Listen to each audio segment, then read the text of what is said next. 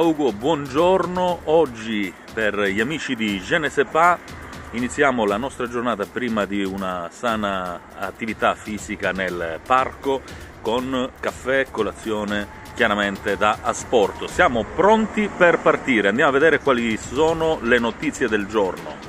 Buongiorno, io il carico di energia l'ho già fatto, ora tocca alla mia macchinina. Grande Ugo, allora sperando che nel frattempo tu riesca ad arrivare con la tua macchinina. Noi siamo arrivati, come vedi, al parco Peppino Impastato, per cui diamo subito uno sguardo alle notizie principali del giorno. E allora, sicuramente ancora una volta covid diciannove in Italia, quattordicimiladuecentoquarantadue nuovi contagi, eh? Quindi i dati probabilmente ricominciano a scendere, il che è una buona notizia.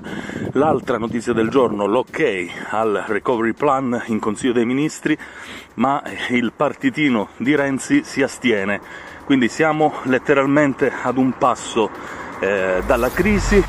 Mi viene da dire che se questo paese non stesse patendo le pene dell'inferno ci sarebbe da ridere, ci sarebbe da farsi crasse risate nei confronti dell'atteggiamento puerile eh, che Renzi sta assumendo dall'alto del suo due per cento. Eh, ma è un due per cento che egli non ha avuto nelle elezioni, perché il partito di palazzo, Italia Viva, è un partito di palazzo, non ha mai partecipato alle elezioni. Eh, e come partiti di palazzo, come tutti i partiti di palazzo della storia recente, si squaglierà. Vi ricordate che fine ha fatto il nuovo centrodestra, quella costruzione assurda, ipocrita, mostruosa eh, di Alfano e di altri che volevano eh, dare un calcio in culo a Berlusconi e creare un partito loro per giustificare le poltrone nei governi di compromesso? Vi ricordate la fine che fece Fini con quell'altra creatura eh, fatta di transfughi eh, deputati e senatori eh, per interessi soltanto di palazzo? Ecco, la stessa cosa sarà con Renzi. Renzi non ha un partito che si è misurato, quindi noi non sappiamo nemmeno se abbia davvero il due per cento. Io credo che abbia lo zero, qualcosa per cento, ma queste sono ipotesi, ipotesi peraltro comprovate Eh, dal, dallo sgradimento popolare nei confronti di un leader eh, che, eh, ripeto, farebbe ridere se le condizioni del paese non fossero così gravi. Non si può aprire una crisi al buio.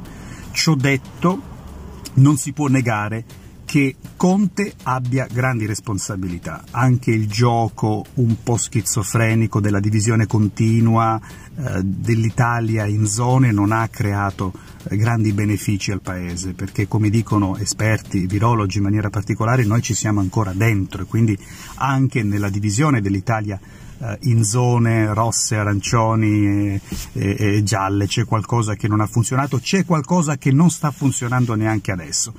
Ma in un momento così delicato, come dice Mattarella, il nostro Presidente della Repubblica, aprire una crisi al buio non è una cosa molto bella, non è una cosa assolutamente responsabile. Però è più forte di Renzi. Renzi non accetta che ci sia un leader, eh, Conte, che riesca a passare senza corpo ferire da un governo con l'estrema destra della Lega ad un governo eh, con il centrosinistra, e ad avere addirittura il gradimento del centrosinistra quando si parla di futuro. Infatti si parla di Conte Terra.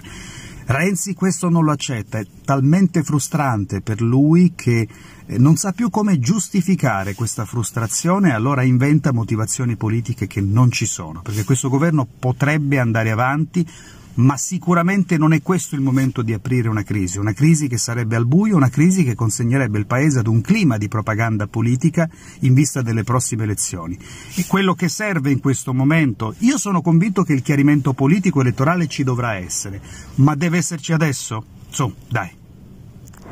tredici minuti fa, dalla Francia alla Grecia, le misure e le proposte restrittive degli altri paesi, quindi ancora lockdown un po' in tutta Europa, l'emergenza purtroppo continua abbastanza velocemente, ma oggi io vorrei approfondire con te quello che è successo in Francia, in Inghilterra, eh, per i turisti, e non solo i turisti che arrivavano dalla Francia, sostanzialmente sono state sequestrate alla dogana, addirittura sono stati sequestrati addirittura i panini con, con prosciutto e non solo, l'altra, l'altra cosa assurda è che in questi giorni gli scaffali dei supermercati in Inghilterra sarebbero vuoti. Questa è la prima conseguenza dell'anno per quanto riguarda la Brexit. Cosa ne pensi, Ugo?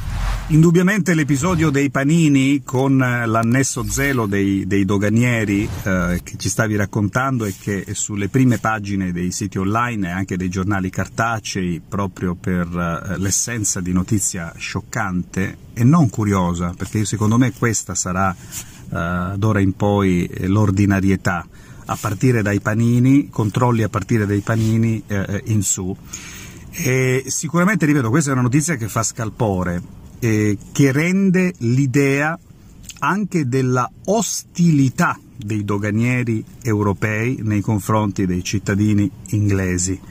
Eh, quella del controllo del panino è soltanto l'antipasto, verrebbe da dire, perché eh, è chiaro che eh, l'Europa, proprio eh, anche approfittando di queste piccolezze, che non sono piccolezze, perché un controllo radicale di un cittadino che voglia passare da un paese all'altro, rispetto invece alla mancanza assoluta di controlli nella circolazione tra paesi di noi europei, fa la differenza. Fa la differenza tra un viaggio comodo e un viaggio scomodo, fa la differenza tra essere cittadino comunitario ed essere cittadino extracomunitario. Diciamo che molti inglesi si stanno pentendo della scelta operata ormai più di quattro anni fa, però dal punto di vista economico è ancora molto presto per giudicare se gli inglesi abbiano perso o guadagnato da questa, da questa Brexit. I dati non possono essere oggettivi, anche perché l'Inghilterra è il paese che sta patendo più di tutti l'emergenza Covid, è un paese che è passato dal dramma alla tragedia, è un paese dove in questi giorni, quando va bene, si contano soltanto, soltanto tra virgolette, cinquantamila infetti ogni ventiquattro ore, con punte tra i sessantottomila e i settanta, una vera tragedia. Non è probabilmente questo il momento per capire benefici e svantaggi Eh, dall'uscita eh, della, della Brexit, dall'uscita dell'Europa e quindi dalla Brexit, eh, e probabilmente non è neanche questo il momento, per quanto concerne l'Europa e le istituzioni comunitarie, di essere duri eh, verso gli inglesi. Eh, quando la pandemia sarà finita, quando un certo ordine sarà stato ristabilito, allora è giusto che le istituzioni europee facciano capire ai cittadini inglesi che cosa significhi essere cittadini comunitari, che cosa significhi non esserlo. Ma questo zelo, questa anche cattiveria alla dogana, che inizia dal controllo dei panini e chissà dove finisce, non è in un momento del genere, secondo me, opportuno. È un'esagerazione, per quanto giustificata dalle, dalle leggi, che andrebbe evitata, proprio per i motivi pandemici di cui si parla, perché l'Inghilterra è in piena tragedia più che emergenza. Purtroppo un po' di vento quest'oggi. Comunque, amici di Je ne sais pas, voglio presentarvi un altro nostro, chiamiamolo inviato, un altro collegamento, questa volta dalla Spagna, Danilo, al quale chiedo: Danilo, cosa succede alle criptovalute? Questo bitcoin che è salito fino a quarantamila dollari di valore, di controvalore, poi è crollato in un giorno giù a trentamila, e ora che dall'Inghilterra vari economisti e banchieri dicono attenzione, potreste perdere tutto. Cosa ne pensi? Buongiorno Christian da Barcellona, con la Sagrada Famiglia alle mie spalle. Criptomonete, tre ragionamenti molto molto rapidi. Uno, è un prodotto digitale e fino ad oggi tutti i prodotti digitali hanno letteralmente spazzato via le resistenze del mondo analogico.